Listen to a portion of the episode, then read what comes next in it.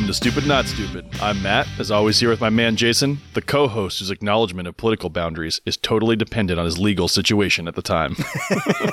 exactly. I have a very fluid uh, sense of boundary. Yeah.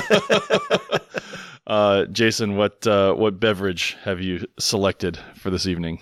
so, to the surprise of absolutely no one, I am two fisting yet again. Why- do we even do this section I know. anymore? Um, however, I do have a slightly different uh, array of drinks tonight. Uh, I, I went with the Angel's Envy bourbon again because it's delicious and it's available. So I, I went with that. Uh, but for my choice of beers tonight, I'm super stoked. I don't know who left this in the fridge for poker a couple of weeks ago, but I have a, a, a stout from one of my all time favorite local breweries. It's one of the best in, in the area called Old Busthead Brewery. So it's an Old Busthead stout. Okay. I also think your uh, your review of the Angel's Envy is something I'm going to print on a T-shirt that you can wear to the bar. Delicious and available. That's my new catchphrase for you whenever you go out. I like that. Um, all right, Jason. So I, I'm going to ask you a question, and it's it's not Well- the stupid. First of all, what are you drinking? Oh shoot. Okay. It just make me out to be the alcoholic yeah. here. All right. Well, I'm I'm in support and in solidarity with Jason, so he for once doesn't have to drink alone. Uh, I am joining him with the Nectar of the Gods, which was previously described on this show by um, Dr. TJ as uh, what did he have a steel reserve? I think that's what he referred to as the Nectar of the Gods, but I actually believe uh, Allagash White to be the the true Nectar of the Gods. Is Allagash is that local beer or is that a national? Know that. Brand. Uh, I think it is. I've never seen it anywhere else. It's at least regional. Okay, yeah. well, hold on, everyone. Wait, while I take a sip. Okay, now go to the store and find an Allagash White because that's the most delicious thing I ever tasted. delicious and available at a store near you in the Mid Atlantic region exclusively. All right, so this is the question I wanted to ask you, Jason, and it's not our stupid, not stupid question, but let's start it off with this: Do you think the United States is an equitable place to live? Uh, it depends on how you define equitable, but overall, I would say no. No. Okay. So uh, I think the title probably gave it away, and obviously you know what the topic we're going to cover uh, today is. But what do you think the most efficient thing that we could do as a country to address the inequality that we both agree exists? Well, that's very simple. Make me overlord. Yeah. One single state of uh, what do we call it? Calahandria. Yeah. Yeah. the the macro micro nation of Calahandria. Yeah. Okay. Well, I am going to make the argument uh, in this episode, Jason, that the number one thing we could do to address inequality in the United States is to redraw the states that unite us. Redraw the political boundaries. And I just want to be clear here because I don't know why this stuck with me. I learned this like in fifth grade uh, social studies class. When we talk about political boundaries, it doesn't really have anything to do with politics per se. It's just the assigned lines of demarcation between the states. So that's what I mean when I say political boundaries. Right. Uh, so we're not talking about like redistricting. Not no, not like redistricting um, magisterial seats or congressional districts. We're talking about the states themselves. Right. By redrawing those lines, I think we could do a lot to address inequality in the United States. Well, there are certainly a couple places I would like to redraw out. We can discuss that. It, everything everything's on the table. That's and right. Speaking of everything being on the table, I would like us to make a gentleman's agreement Okay. at the beginning of this uh, verbal and mental fencing. Um, I know there's not a gentleman on either side of this table, but we'll call it a gentleman's agreement nonetheless.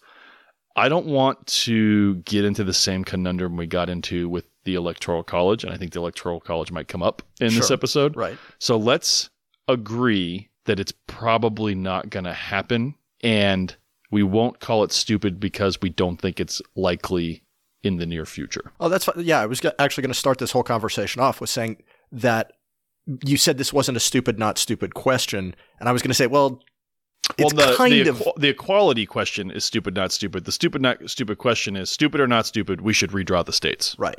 Uh, and yeah, I was going to say, you know, right out the gate, I think it's stupid just because of how impossible it is to do.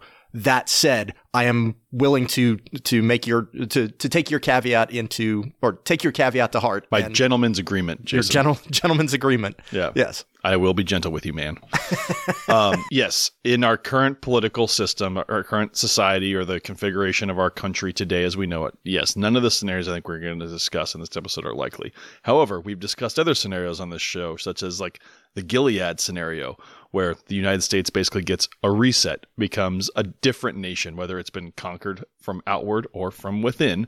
And we get a chance to just start from scratch. We hit the reset button.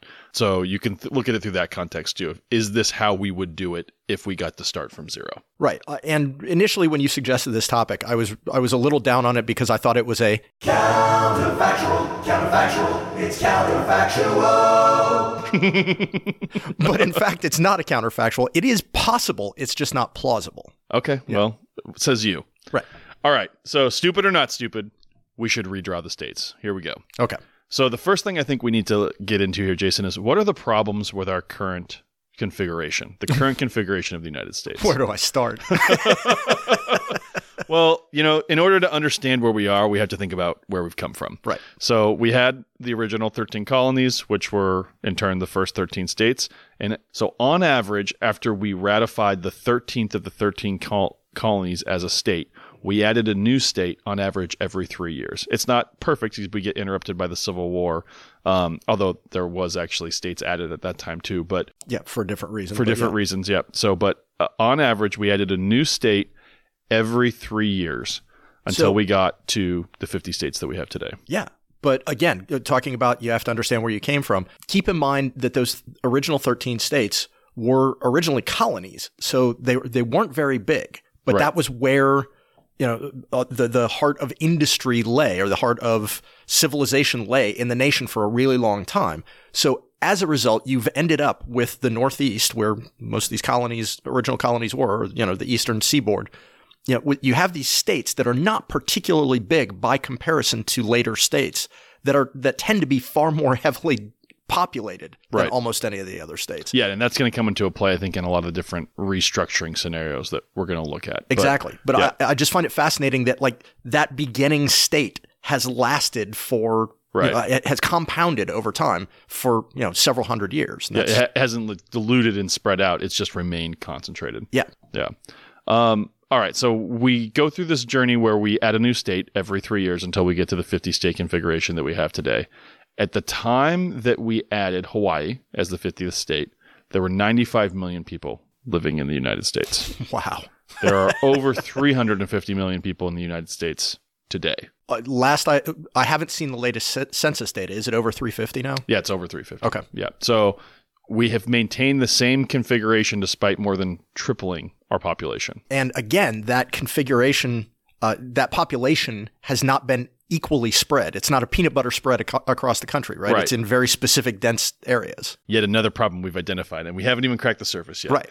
Um, so just to contextualize this a little bit more before we get into uh, what some of the serious problems are that I see, and I know Jason's going to agree with me, some of the serious problems that I see with our current configuration of the states. Let's just try to put this in perspective. So, when you try to look for another comparable landmass or uh, state configuration in the world with the United States to try to draw an analogy to put this into context, Europe is the obvious candidate. Yeah, there's So- almost nowhere else that looks Yeah. similar. Y- Europe and the United States are roughly a million square kilometers, plus or minus. I think it's like less than a million kilom- square kilometers of deviation between the two. So y- Europe, in the same geographic parameters as the United States, has 44 nations inside of it. So 44 nations versus 50 states. In in the United States, we have the 350 million. We have more than double that. Well, um, just under double that in Europe. It's 746 That's pretty densely packed. twice the people in the same amount of space. So that already there goes to show you, okay, there's something unique and different about the way that we've come to this point in the United States than other places. The most analogous other system on earth does it. Yeah. And I was about to say, geez, it's no wonder they fight so much historically. And then I thought, well, so Eu- Europe's the most comparable, but then you go and look at countries like so China. Like I said, we're at 330 million. China has 1.4 billion residents. They only have 33 states. India 1.3 billion, 36 states. so India, more than China to me, is sort of insanely populated. You know, China has a much larger population. And as you say, like 33 states, but it's spread out over a huge geographic region. And India is, by comparison, not. yeah, yeah. No, I, I don't think I'm trying to make the case like from a um, square kilometers point of point of view, but the fact that it's 1.4 billion people and they're organized into 33 units, Right. And we have 350 million people organized into 50 units. Yeah, I was just I was thinking in terms of population density, but Yeah. yeah, Yeah. Yep. Um, and then the uh, again, I just want to be clear. I don't want to fall into the trope that um, all of my favorite people fall into. I, I recognize Africa is a continent and not a country. yes, but Africa, 1.2 billion people in 54 countries. Right. So roughly the same amount of organizational units as the United States, but over triple the population. right. Well, you know that comparison we were using with Europe as well. So I, that's Yeah. you know countries versus states in this in this particular type of comparison. I think is uh, warranted without trying to offend anyone. Yeah. Right. well, I, I am trying to offend people, but just like very specific people, not an entire continent. Like there are there are people who live in Africa and people who live in Europe who I would like to offend equally. Sure. Yeah. Understood. Yes. and right here in the good old U.S. of Um, Yeah. A. Oh, yeah, for sure. Yeah. Okay, so that's just to contextualize it. So we have, you know, roughly the same square footage, square footage, the square kilometerage of our brethren nations, our ancestor nations, uh, but we we haven't organized the same way. And what are some of the consequences of that? So for me, and I'm the first one that jumps out to me are the political ramifications of this. So because of the way that we have organized the states, and I think we're seeing this even more so pronounced in you know contemporary politics although i think there's a case for this across the history of the united states if you go backwards. We've become totally politically entrenched and attached political identity to the state that you live in. Um, so that's you know kind of the first consequence of that. I don't think anyone would agree that the, the polarization of the us political system is a positive thing. And that's you could make a case that if not like i don't think it's 100% directly related to the configuration of the states but they certainly contribute to it I think that that's absolutely true, and I think that the founding fathers were trying to avoid that. I mean, Right. we were not predisposed to a, a two-party system when the country was first founded. As a matter of fact, they were trying to avoid that entirely, and it just didn't work out that way. Okay, so so we agree. Political entrenchment negative to our current system. Right. I, I would go one step further than that because I would suggest that some of the political entrenchment is actually due to economic disparities as I- well. yeah, I, that I think that that's exactly where we're going. Yeah. Um, one of the other issues I think uh, with the with the current configuration is I think there's public health implications. So look at the current pandemic. You can I think we talked about this in an earlier episode. You can rank um, states by their the way they went in the U.S. presidential cycle and rate that against the amount of uh, COVID infection, like post vaccine availability, um, and see a direct correlation between those two things. yeah, yeah. Okay, so public health implications, political implications. Uh, beating the drum again on the uh, on the political implications. Everyone, go back and hear our uh, electoral college episode uh, back in the infancy of the podcast. But again, last three three of the last five. I think this is what we had. Three of the last five presidential elections. Well, I guess the current president hadn't been elected yet. So I guess three of the last six presidential elections, when we said this last time, have been decided. The, the winner has lost the popular vote. Right. Right, which is which is nuts, and again, a direct, I think, result of our current configuration of the states and the way that we allocate electoral college votes. Agreed. A system that was written into law, you know, hundreds of years ago when the current dynamics uh, Didn't of, exist. of the economy, the dynamics of politics didn't exist at all. Yeah. Okay. And then the the last one, just on the political front, that I, I think is extremely problematic and disenfranchises people is, uh, you know, we have a 50-50 split in the U.S. Senate right now. In the U.S. Senate, for our international listeners, every state gets two senators. Right. Um, so that we have an exact down the middle split between the two parties in the United States, but the but one party represents 40 million more people than the other party, Yeah. uh, but gets the same amount of votes. Now, unlike the things that we were talking about earlier, this was the intention of the founding fathers, right? This was supposed to be that the Senate would represent the minority view and would represent sort of the landed elites or the, you know, what have But you. to this extreme, I mean, maybe this is a whole other episode. The Senate, stupid or not stupid, but Right. But again, uh, you know, that that was the intent of having Senate represent, uh, representation one per or two per state. But at the time, there were far fewer states and a f- much smaller population. So the House of Representatives was much smaller, meaning that each representative in the House had more power. So yeah, the the disparity of power is the result of both population shifts and and growth and this sort of archaic uh, configuration of right. the states. And this idea of having two senators per state figures into the Civil War topic that we're going to get into about, you know, adding states for political reasons. Yeah. yeah. All right. So, looking at the political consequences that we're dealing with now from the configuration of the states, I, I think we should look at some case studies of some particular states that, because of political consequences, even exist and are facing some of the challenges that they faced in the modern day United States as a result of decisions that were made in the early United States. So, I tried to start to dig in and look at interesting, like states with interesting origins. One of the states that I think has the best origin story, but is also the most effed up because of it, is West Virginia. Do you know how West Virginia became a state, Jason? I have no idea, but I assume it has something to do with coal. More coal. um, so West Virginia was originally not an autonomous or independence area. It was encompassed by the Commonwealth of Virginia. The original Commonwealth of Virginia contained West Virginia as we know it today. When Virginia seceded from the Union, West Virginia seceded from Virginia. Did know I did know this and had forgotten this. Yeah, so there were there were three counties in Virginia that at, at the House of Burgesses or whatever they they called it back then. They voted not to secede, and all three of those members went back to their counties that comprised West Virginia and said we're not having this, and they seceded. And they drew the line of their new. Uh, well, I guess they're new. I guess they would become the OG then Virginia at that point from a Federalist perspective. But they drew the line at the Appalachian Mountains because they felt that that was defensible and that was the natural county line that they had uh, within what was formerly known as Virginia. Yeah, I remember this now from when you and I went to a wedding of a, a dear friend of ours uh, who was a guest on our uh, uh, Lord of the Rings episode, driving through West Virginia where they held the, wet, the the wedding ceremony and being astonished at the sheer volume of Confederate flags that were flying in a state that had been formed specifically Right. to repudiate the, the Confederacy. And, and think so as we drove through through West Virginia, Jason, what did we see? Basically poverty. Yeah. Absolutely no like infrastructure or diversity of um, employment.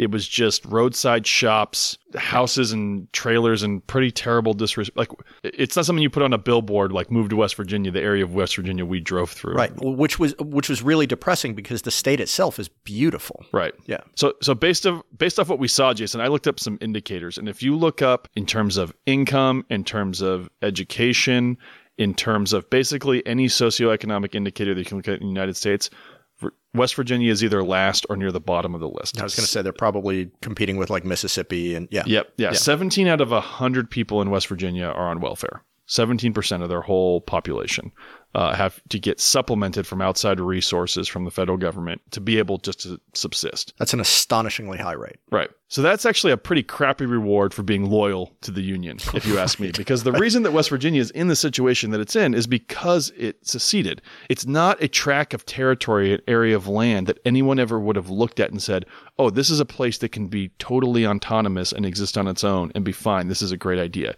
Right. It doesn't have access to any major port, including from like a river perspective. Right. It doesn't have any arable farmland to speak of. Right. Doesn't have anywhere flat for like major development.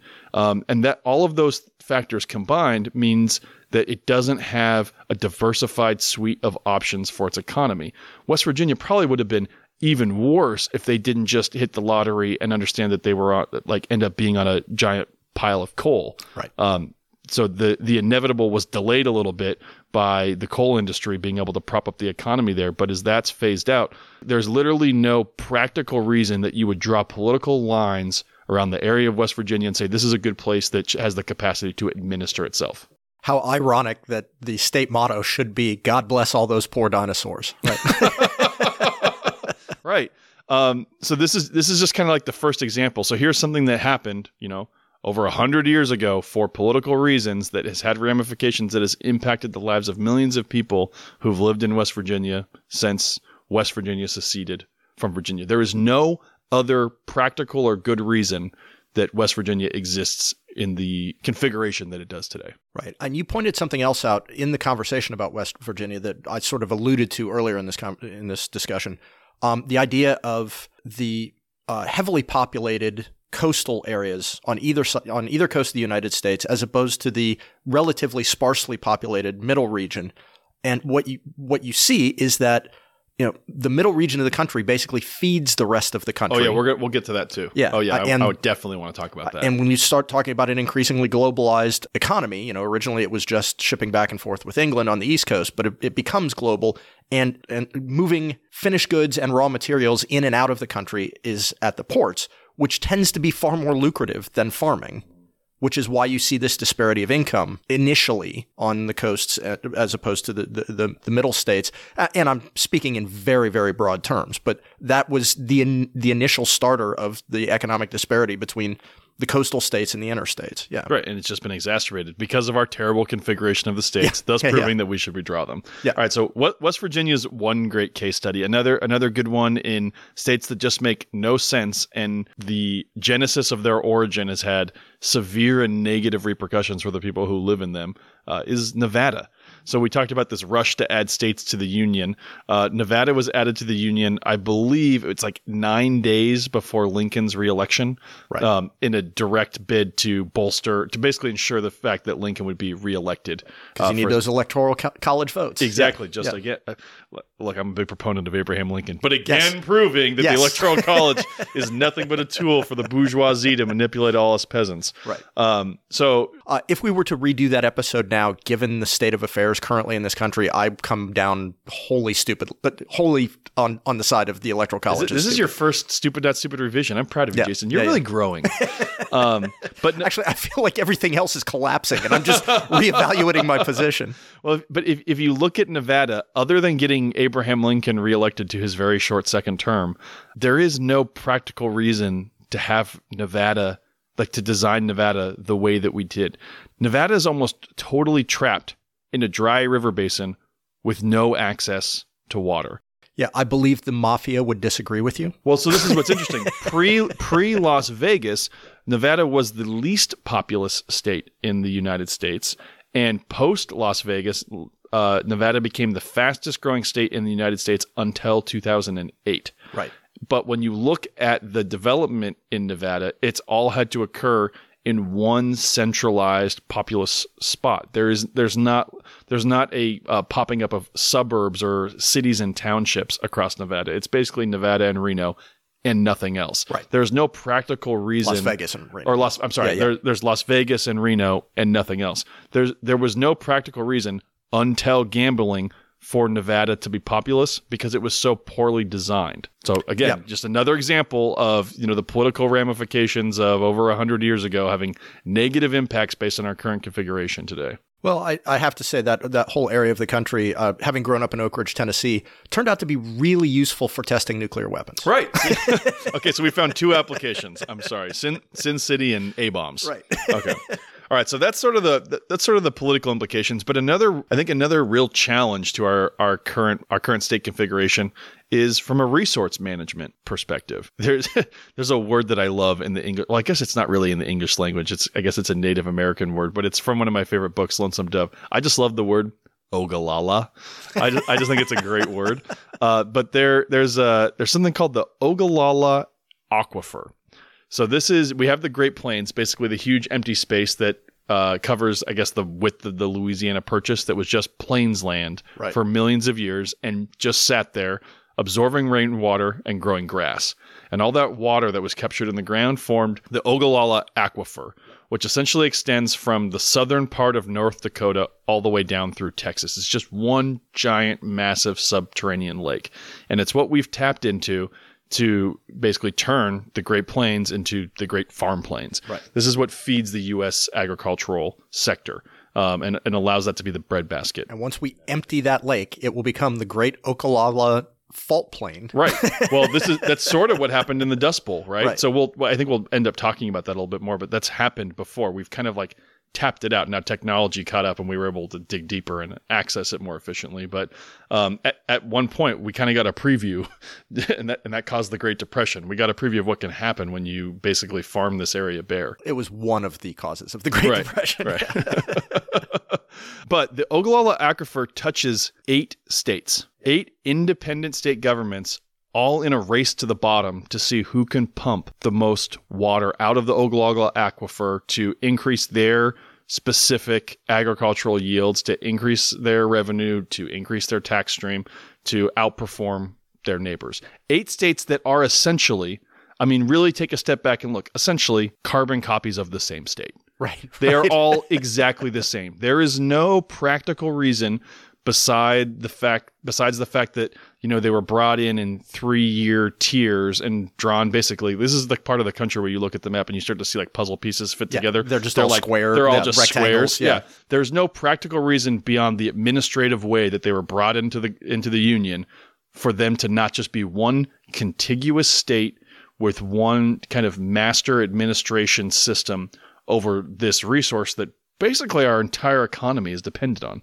Right. No, there have been you know many scholars who talk about this idea that the the battles of the twenty you know twenty first century are are going to be about water rights. But usually, when you you think in those terms, it's about surface water rights. You know, rivers running between countries or between states. You're exactly right. These aquifers are equally, if not more, important to the, to this argument. So again, resource implications for old political decisions that were made that define our current state system. This is kind of an interesting point to think about. You, you have to look at all of them Wyoming, North Dakota, South Dakota, Missouri, kind of the same way we look at West Virginia. It's just that they're still on their coal boom, right? They have access to the aquifer, but their economies are totally dependent on agriculture. This is when you Well, agriculture and, and natural gas at this point. yeah, agriculture and fracking. Sorry. Okay, so totally dependent on a very niche set of of industries. The only standout here, and you have to kind of look at the the central United States that quote unquote flyover states. There's only one of them that's a true economic powerhouse and truly successful, and that's Texas, because Texas is the only one not doing this that has diversified its economy and does have now i wouldn't there's a lot of things texas isn't successful at and shouldn't be looked that too uh, as a, a a beacon of uh, progress for um, but from an economic perspective texas is the one not doing this and not doubling down on this non-renewable resource or at least not renewable at the rate that we're taking it out Well, and yes it kind of no. gives you a preview of what could go wrong Sure, but Texas is sort of a recent uh, non-adherent to this model that you're talking Sure. about. Uh, you know, Texas tea was you know, a, a, a term used for oil for many, many years, and I remember driving through Dallas, Texas, back in like 1989, and half the city was turned off at night because you know 10 years earlier it had been one of the richest cities in the country, and then there was an oil glut and everybody went out of business. And then you know there was an oil shortage and business was a booming again. It, it- it's only been in the past you know 20 25 years that texas has started to diversify. And even then it's in pockets in texas. It's not like the whole state is more prosperous than these other states that we're discussing here. Uh, it's they're sort of technology corridors or areas and they tend to be around you know populous cities or or university towns in Texas so you're you're you're correct in that they are diversifying in a way that these other states are just now starting to attempt. If if the aquifer went dry today texas would probably be okay. Missouri's probably done. Right. Right. But again with Texas it, what I find fascinating is that this is a state that it's just now coming out of this this resource boom and bust cycle and there's still like serious talk in this state about seceding Seceding. from the United States. Yep. And as I said, portions of the state are doing very well. Let's Other all, portions let's of the state re- are let's not. all remember Texas asked to come in. Okay, Right. Texas was a country. Yeah, and if they want to leave, uh, you know, the um, we were talking about the amount of, of federal dollars flowing into into West Virginia. Texas is is a it's a net up there on the list. Yeah, it's a net taker, not a net giver from a federal dollar standpoint. If they were to secede, man, that economy would collapse almost immediately. All right. Do you have any other major problems that you like? What, are the? Do you, have other problems, Jason, that you think we need to that are a direct consequence of the, our current configuration? Before we talk about how we're going to fix them. Sure. So I've got two. One is the electrical grid, and uh, if you look at the electrical grid regions and the way that they're they're set up, they're basically like four electrical regions in the country that are almost independent, and some of them are better than others. And going back to Texas, I don't mean to keep hammering on them, but they are one of these four regions. Yeah, and we saw we saw what happened. Yeah, it wasn't pretty, right? So, are you advocating for four states, Jason, just based off electrical grids? We just have four states in the United States based off the electrical grid. I I don't want to advocate for that, but I know that th- that those different electrical regions have very different views on how to modernize their grid and what they're willing to pay to do it. And if one of them does it and the others don't, it becomes this, you know, asymmetrical. Like you could pay, if you're in the region that wants to upgrade and you're next to these other regions, you can pay a tremendous amount of money and still see very little profit from your investment if everybody else doesn't do it. Right. So that's kind of an argument for maybe it should be an electrical region. Um, the other delineator that I see is transportation. The existence of roads, the existence of airports, the existence of canals or rivers. This is where you see uh, it, transportation hubs, be it you know rail, be it boats, be it uh, air uh, transportation of packages or mail or you know even food. The areas that have uh, significant hubs of transportation tend to be economically far more viable or far more lucrative Mm-hmm. than areas that have very little transportation options or very few transportation options options. So, you know, uh, you look at some a, a state like Georgia. Georgia itself is not a particularly interesting state, but if you look at Atlanta and Savannah, they tend to be doing a lot better than their neighbors. A because of population differences, but you know, Savannah is not a big town but it has a huge shipping capability. You know, it competes with Charleston, it competes with Florida, but there's a lot of money flowing through Savannah that is not happening at a lot of other coastal cities in Georgia. And, and Atlanta, you look at Atlanta and you look at the rest of Georgia, Atlanta is is wealthier than the rest of Georgia combined. And its population is probably more than the rest of Georgia combined. It's it's almost a city state within a state. So maybe maybe city states are the solution, Jason. I don't know. Well, I, I think we'll get into this in the solutions section. Yeah, but that's fine. I, I, I, that's probably where where we've arrived. But I think what uh, this is where I'm coming down. Yeah. With these problems that we've identified now, for me, the solution is clear. We have too many states, Jason. That is the clear problem. We have too many. We've created problems for political expediency hundreds of years ago in some cases and it's time to correct those wrongs the time the time has come so i think going going back to the date because i'm all about data right you know you know me it's got to be hard science or i'm not in Right. so right. Yeah, yeah, yeah. Yeah, that's that's what I know about you. Yeah. so so going going back to the data, we'll use Europe as the baseline. So Europe does 774 million people into into 44 organizational units, otherwise known as countries. That means proportionally in the United States, are 350 million people could be effectively and from uh, you know going back to our cannibalism episode here from a from a utilitarian from a utility point of view divided effectively into 20 units or 20 states.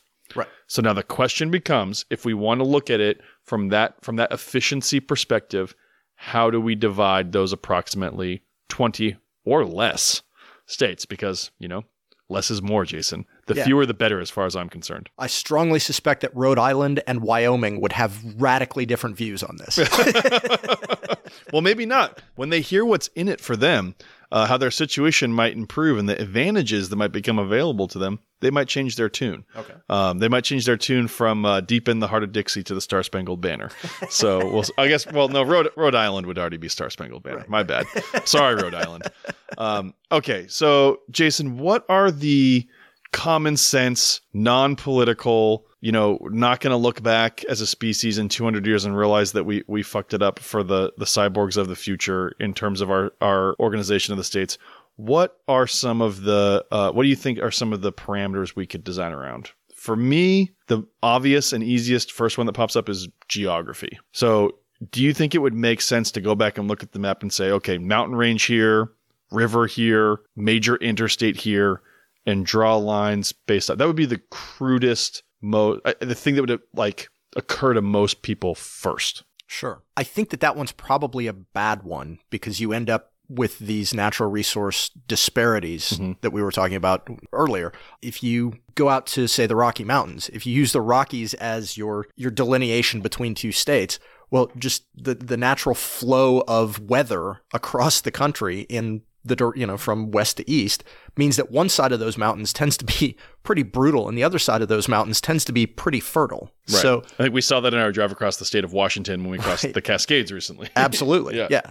So I I don't know that you would end up with a sense of equity using I, I'm natural with, features. I, am with you on this one. I just think it, it's probably the thing that occurs to the simplest among us, the quickest. and as one of the simpletons, would- I embrace that. Right. No, it, it, probably is the easiest way to do it. It's just not the most You have a lot of the same do problems. So geography, geography is out for me. Right.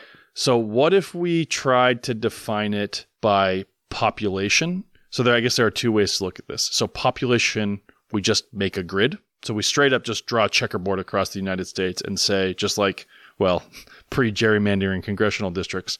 All right, there are 1.5 million people in this grid. Draw the next square. Stupid or not stupid? So you would basically end up with different size squares that all have 1.5 million people. is what you're Exactly. I, I kind of feel like that's what we already have, right? Uh, And Yeah, that- the, at least in the West Coast. Or Right. the- yeah. yeah, uh, and you end up with like one very small square and 10 immense like 10 squares that are orders of magnitude larger than the one small square. but still also don't take into consideration resources, access to ports, Right. all these other things. Right. So we end up with a lot of the same problems. yeah, and if we're going to stick with the two senators per state model, right. that's that's a horrible idea. okay, so I, I, I'm with you on that one too. But now getting back to kind of what you were talking about with Atlanta and Savannah, what about basing it off doing the squares with uh with an equitable amount of people, but doing it more as like overlapping spheres of influence based off population centers based off economic zones. So some people have looked at this and if you if you basically took like the major economic centers across the country and just tried to jet out equal distance from the high population zones without overlapping too severely with other with other high population zones sphere of influence you roughly end up with about 50 states again but drastically reconfigured the advantages to this are that you don't have high population centers on like the border with another state and it really eliminates pockets of folks who are so far from a population zone that they don't have inside of their own state infrastructure access to resources um, or are you know really outside of the system everyone is equitably placed from their quote unquote state capital. So that's the advantage in this system. Uh, the other advantage is we get to break it up more um, so some people might see it that way I, that, that's a failure for me less states is more for me Yeah, I'm all about breaking things up. yeah. and then the the other big problem with this one is some places in the United States are just too far from population centers. So if you look if you did this on a map, you'd find out that like most of Montana, northern Colorado, parts of North and South Dakota, there really is no population center within a measurable distance to be able to kind of do this f- spherical approach. But but what do you think on this idea, Jason? Doing it like quote unquote city states and saying like, okay, you're within 100 miles of I don't know Kansas City. So you're in the Kansas City sphere of influence, and this is how we this is how we're going to administer the states. So looking at this, it actually makes more sense than the current configuration that we have. But I think that you still run into the same issues that we have with like if if if we assume that we're staying with a two party system, I think you still end up with the same The polarization. political issues. Yeah. yeah. yeah. Okay. No, I'm with you. But do you feel like do you feel like we're trending towards It's closer. It makes- Utility? yeah, as I say, it makes more sense than what we have now. It alleviates some problems, but I don't think it solves them. it, it doesn't solve all. Yeah. Of them. Okay. And there's there's too many states. We need less states. That's I'm that's my that is the cornerstone of my political platform. Less states. Like it's it's Reniger 2036. We need to eliminate some states. Me and Joe Exotic, we're going for it. What's that Bill Burr routine about? we need, we just have too many people. We just need to get rid of some people. So reach under your chair, pull out a pencil. If you don't have a pencil, you're already out of here. What's the thing? Uh, Dwight turns to the camera. We need another plague. yeah. Okay, so the the city state idea, we're we're moving closer to having a more look. We already have a more perfect union, but what we need is a more efficient union. So we're squeaking that way. So the next way I think we could look at this is uh, what about culturally? What if we culturally tried to carve up the United States into regions that might decrease contention between those of different ideological views because they wouldn't have to compete with each other as fiercely. The example of this being, we'll go back to our road trip. My state of Washington. So we began our trip in Western Washington, kind of like a, a liberal progressive bastion. We crossed the mountains, and if I told you we were in Montana or Idaho, you probably would have believed me. Sure. And this creates huge problems in the state of Washington because all the people who live on the eastern side of the state all hate the people who live on the western side of the state. So, folks who have looked at this and said, okay, we should consider reconfiguring the United States, they've broke it down. I think they had like six distinct regions if we broke the United States down culturally into consecutive areas. So you would have basically everything from Seattle down to San Francisco as uh, the left coast is what they call it. So we group all of that together. So coastal California and the coastal areas of Washington state and Oregon then we're, we're going to journey. We're because we're doing everything in reverse order. We're going to reverse colonize the United States here. Gotcha. So we're going to go from west to east. Right. That runs you into the far west, which is basically the whole breadbasket. So eastern Washington, eastern Oregon, eastern California, Nevada, Utah, Colorado, Wyoming, all all of the areas basically covered by the Ogallala Reservoir are all one contiguous region. Parts of Arizona, parts of New Mexico. Yeah, all, all of that there. Then we have Greater Appalachia. So um, all of the areas, most of Texas, Kentucky, Tennessee, uh, all of those areas that go through Appalachia, but they have access to the Mississippi River, which is a total game changer for places places like West Virginia. I grew up in Appalachia. I've spent much of my life in Appalachia. You should not call it Greater Appalachia. well, I, I, would rather live in Greater Appalachia than uh, the next region of the United States that would be grouped together in this configuration, and that's the Deep South. Yeah. yeah. so the, the, Deep South includes uh, most of Louisiana, most of Mu- Mississippi, um, South Carolina, Georgia, Florida, mo- or about half of Texas. Um, and all of that is grouped together as one contiguous cultural area and left to cooperate together as a state. Um, right. Um, the piece that's carved out of that is basically Greater New Orleans, um, which is uh, which is considered New France, which I think is neat. Right, which I, I, it's great, but like in ten years, we can just go ahead and cross that off the map because it's going to be underwater. It's going to be underwater right, anyway. Yeah. Okay, well they'll lose two senators as well as uh, the the the southern part of Florida, which we'll get to here. yeah, and then even south of the deep south, we basically give up Florida. Uh, we recognize that when we're looking. I did that it, years ago. Yeah, we realize when we're looking at it culturally, we just say uh, part of the Spanish Caribbean. Right. Um, we, we basically surrender. give it back to Spain. Give it right? back to Spain. Yeah, kind of the area where we live now. So like northern Virginia, excluding the rural parts of Virginia and uh, northern North Carolina, excluding the rural parts of North Carolina, become an area known as the Tidewater. Uh, we have one contiguous area around the Great Lakes, Minnesota, uh, Wisconsin, Michigan, uh, known as the Great Lakes, or the Midlands, I'm sorry, known as the Midlands. And then everything else, basically from Boston north to the Canadian border, all through New England, is Yankeedom.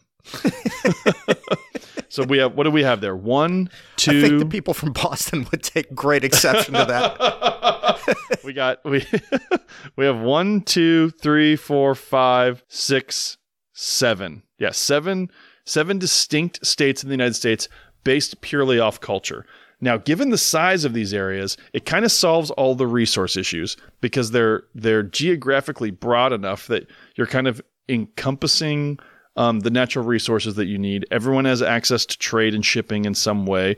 Every state that has a problem now autonomously on its own has its problem kind of solved by the partner states that are pulled in with this map. So, is this a solid argument for why we should arrange the United States culturally into distinct groups. See, it's funny. You look at this as like this efficient model that uh, alleviates all of these natural resource issues. It, it decreases them. I don't think right. it alleviates them. I look at this as a recipe for the next civil war. I, I, think you're absolutely right. Um, I'm already like looking at this as like a risk board. Yeah, when exactly. I see this. I like, this is this is not going to end well, and it's going to take like three years. Yeah, yeah. Uh, so like just just looking at that, I mean, the far west is clearly the Russia. Right. So that's that's the place where you don't want to move into. The left coast is Australia. We just got to get a foothold and hold out, foothold and hold out, and we get our two extra reinforcements every turn. Yeah. So, no, I, I definitely see it. I think it, it, it simplifies a lot of the problems and exacerbates a few more. If you take politics out of it, if you take the culture out of the cultural redistribution, um, I understand how this map would come about, but you can't take those things out of this, and as a result, I think it's that's just it's like having a boiling pot and like throwing dynamite into Yeah. it. Yeah, Okay. All right. No, I'm with you so far. I feel like we're squeaking closer to um, how the ants would design it Right. towards true utility. We're not there yet. well, they're gonna design it anyway. right? Everything's going to be a hexagon all across the U.S. All right. Well, before I give you my winner, Jason, do, do you have any? I mean, just do you want to pull one out of a hat? Do you have any parameters for a design of the United? Like, is there a standard or a rubric by which you would want to design the United States that you think could fix this? So you and I spend a, a fair, well, we haven't in the past year and a half or two years, but we used to spend a tremendous amount of time in Washington D.C. And there's nothing more frustrating and uh, debilitating to any sense of normalcy or efficiency than the way that D.C. is designed. The road, the triangular, Yes. triangular road system. Yeah. So I think that we start in the absolute center point of the United States, and we just we divide it out into in triangles. Yeah, and, and Into triangles, inside of circles, triangles with, circles in the middle. Yeah. That way, no one will ever understand what in the hell is going on. it will be so inefficient that there will be no.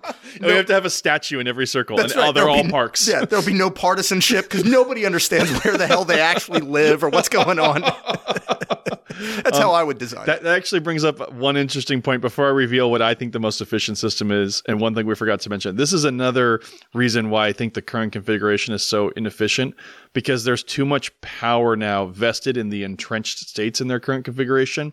It's almost impossible to add new ones. Yeah. So Puerto, Puerto Rico and DC have no, there's no practical reason that they're not treated ex- as states except for power dynamics. That's exactly right. Both of them have populations far exceeding other states. Right. Both of them have economies far exceeding other states. Pay taxes far exceeding other states. Yes. And yet neither of them have congressional representation. So again, just another example of why our, our current system is probably not the worst, just the worst of all that have been tried. Right. All right, Jason, are you are you ready for my winner? Yeah. uh, on how I- I think that uh, we should design the states. All right, so I think you said it best, Jason, when you said all of the wars of the future will be fought over water. right. So, lucky for us in the United States, for all of our faults with our configuration of our state system, we did one thing right, Jason. We created a nice little agency. We created the U.S. Hydrological Survey. And thank goodness that we did, because what the U.S. Hydrological Survey has done is broken the nation down into 20. Remember our number, Jason. We're trying to get to 20 based off our ratio with Europe. It's almost too perfect. the U.S. Hydrological Survey has broken down the, the nation into 20 water regions, dependent on the watersheds of that specific area. And one of the things I've come to understand as we've looked at this question and worked our way through it is water is at a sor- is at the source of a lot of these problems. You can see it amplified more so on in the West Coast right now, but even just going back to West Virginia's lack of, lack of access to a major watershed impacts its ability to conduct commerce and trade and um, well, and it's not just access to water, it's also what people dump into it. what? Sure. Yeah. yeah. a- absolutely. So I believe that water is the future, and we should take a hard look at reorganizing the United States into 20 distinct, yet from a practical standpoint, states that make so much more sense and could be administered independently and efficiently in distinct ways. So by dividing the United States by watershed, you accomplish you check almost all the boxes here. So the the Ogallala watershed is is uh, consolidated into two distinct states. So we combine most of Montana, uh, most of Colorado, all of Missouri, North Dakota, most um, most of North Dakota, all of South Dakota into one state. So now you can administer the Ogallala watershed in one distinct area and have a centralized system for managing our agricultural production and make sure making sure we're doing it in a sustainable way. Um, California pretty much gets to remain on its own. Uh, Washington, Oregon, and Idaho kind of all fused together and have the resources and the autonomy they need to be able to exist sustainably. We talked about the problems with Nevada and uh, basically being in a in a trapped tidal basin there. Nevada gets to combine with parts of Colorado, finally get access to the Colorado River, uh, and be able to get access to the water it needs at a state level to operate more efficiently. And as you move over, it gets a lot more simple as we move towards the East Coast. Um, the Great Lakes become a region. Ohio swallows up basically all the states that touch it and become a region. The South basically includes North Carolina, South Carolina, Georgia, Alabama, and Florida. The Mid Atlantic is the Mid Atlantic, and New England is New England. And it's all based off of the watershed. And basically, every problem and issue in infrastructure that we've looked at here all starts and ends in a very, like, almost cyclical way, begins and ends with water. So to me, this map makes a ton of sense. So my initial thought on this is I, I, I, think that you're actually pretty much right. I don't know enough about the regions that we're talking about to know if they would actually be self-sustaining from a water perspective. Um, but it certainly alleviates a lot of like the farming issues, a lot of you know uh, hydroelectrical issues, a lot of uh, the upper Mississippi versus lower Missi- Mississippi on this map. I could see some contention there, but that's just because there's a river that runs through both of them. And if the upper Mississippians decided to to dam up, to dam it, or or to start we still dumping, have a federal government, right? Yeah. Um. No, I, you're not wrong. And the thing that appeals to me most about this, what was the, the name of the the organization, the U.S. Hydrological? The U.S. It's a bunch of science. U.S. Hydrological Survey. This was done by Right. nerds with no stake in the game. Yeah, That's yeah. how you know it's good. But to take them and elevate them to the most important uh, political, That's the most or- contentious Senate confirmation. The director yeah. of the U.S. Hydrological if Survey you could do that overnight, man, that would just worth the- the price of it. yeah, just just watching that happen would be so much fun to me. Yeah. The other thing that I, the one drawback I have on this map, and I guess it's also worth mentioning, uh, Hawaii, Alaska, and then our Caribbean holdings all also become independent states there because they they all obviously being uh, separate from the contiguous United States have their own watersheds to manage. Right. So and all three have a lot of water, and two of them, even though it's salt water, still seem to do just fine. Yeah, Alaska has no water issues. There is one hole in this plan, and that is this really. And I think we talked about this in a previous episode. Um, Canada's the real threat here. Canada's foil has foiled us again, Right. Uh, in our uh, in our quest towards efficiency as a country. There is a watershed on the map. If you look at it, it's basically twenty five percent of North Dakota, and then parts of Minnesota. And I don't think any of Wisconsin creeps in, creeps in. It's called the Souris Red Rainy watershed. Yeah, I saw that and I had no idea what any of the, well, you know, I knew what one of those or two of those words meant. So, so the, yeah. the problem here is everything that you see, like basically in North North Dakota and North Minnesota, all used to be part of Canada, and then there are parts of Canada that used to be in the United States that are like north of Montana.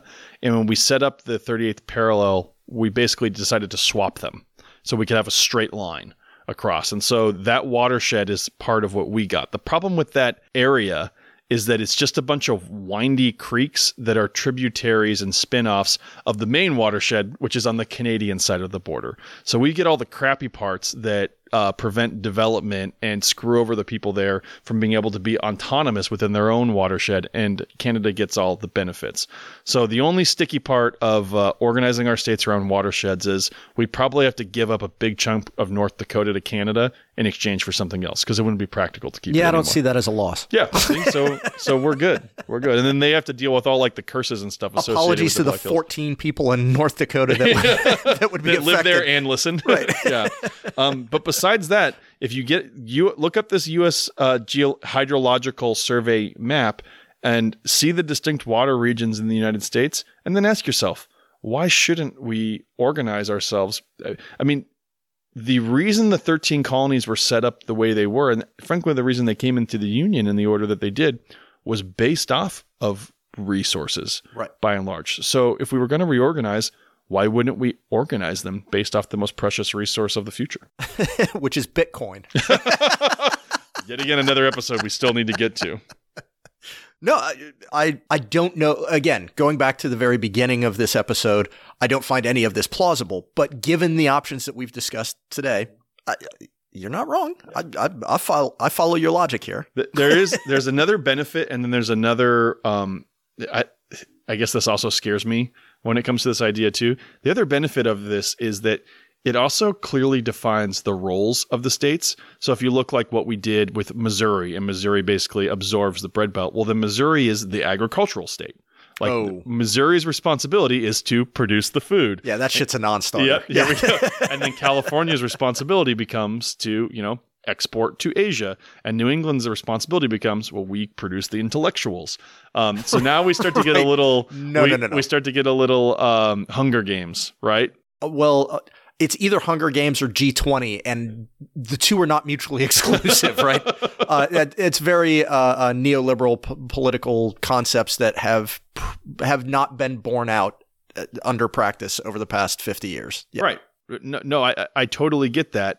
But at what point do you hit that event horizon, that point of no return between creating efficiency and then the danger of over efficiency? Wasn't this the Laffer curve? The Laffer curve? What, The- what's the- the Laffer uh, curve? uh, and I'm I'm sure I'm getting this wrong, and this will be a, a you know we're stupid addition. But there's the the efficiency versus productivity curve, where and I don't think those are the two terms, but it's basically an X. You're you're mapping one thing in one direction, one thing in the other direction, and where they cross is is the point. Is the sweet of, spot. is the yeah is the greatest efficiency. Um, I think it's actually uh, you know you, you've seen this with production and or, you know supply and demand, production and and there are a number of different types of graphs that that do this same thing. But this is exactly what you're talking about. Is like how much efficiency do we get as opposed to how much discord do you end up with? Uh, And again, going back to the ant discussion, I was just about to do this. yeah.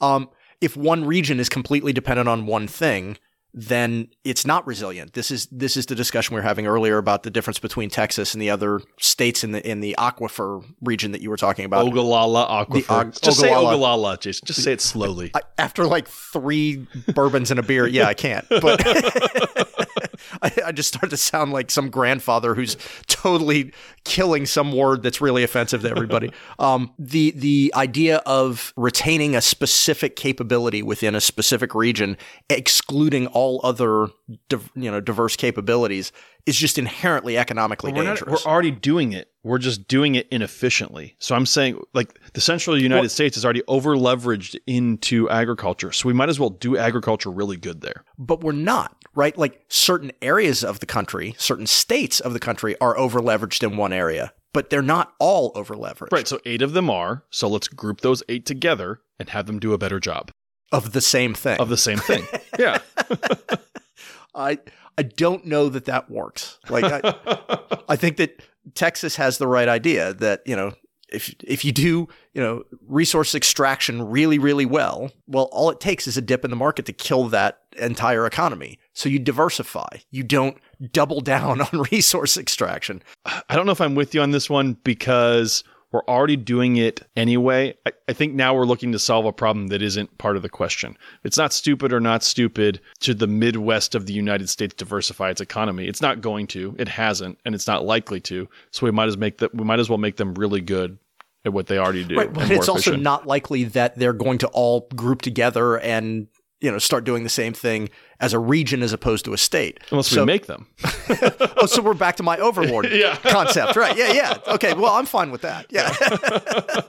See, under my one state concept, I can just define that region as Yeah, so that, that's what I was going to ask you. So in Calahandria, which is the future name of the former United States, Right. which which system are you looking at? You hit the reset button, Jason. I mean, we think we've agreed that it's not stupid that we should redraw the states, but it's Cala it's Calahandria. How would you configure the your your new um your new conquest? Well, I would let the leaders of each of the potentates figure that out themselves because I would just have a quota system. Right? As long, as long as you bring me my twenty percent, That's right, Yeah, yeah. I'm good. Yeah. Okay, so you- it's mafia style. That's right. And, and, and ne- if you don't bring me 20%, then next year it's 40%. And then I'm just killing you and sending somebody And else in then to it's run the it. case for Yeah, cannibalism. it- it- yeah. And, you know, in a thousand years, it's Dune. All right, so uh, stu- stupid or well, actually, before we do the the final stupid or not stupid, I did have one great uh, one great crab factual uh, that I found in this one when I was uh, doing obscure research. Did you know that in the agreement signed between the Republic of Texas and the United States, when we accepted the Republic of Texas into the United States as a state, there is a clause in that agreement that can be triggered at any time that is still like legally permissible today that at any time if Texas as a state decides it wants to it can divide itself into up to 5 states whenever it wants at any time I was not aware of that. isn't that cool Wow. I tell you what, like there's just there's essentially a, a a political boundary self destruct button Yeah. in Texas that you can hit and just poof, five new states. I, I got to tell you, Texas had really, really, really better hope that Austin doesn't become a boomtown like Atlanta. Yeah. yeah. And if, if it does happen, I'm going straight to Texas to lead the campaign to name one of the states Ogallala. I'm, I'm all in on it. Um, all right, Jason, stupid or not stupid, we need to reset the map. Uh, I think that it's not stupid, given the discussion that we've had. I just don't think it's ever going to happen. You you are not a gentleman, sir. You agreed at the beginning. According to the gentleman's agreement, I I am not saying that it's stupid because it will never happen. I'm saying it's not stupid. I'm just saying it will never happen. okay, uh, I can't even. With with that one, we're gonna fade out. Make sure that you uh, you get out and share this episode before we uh, we get annexed faster than Souris Red Rainy by Canada. Until next time.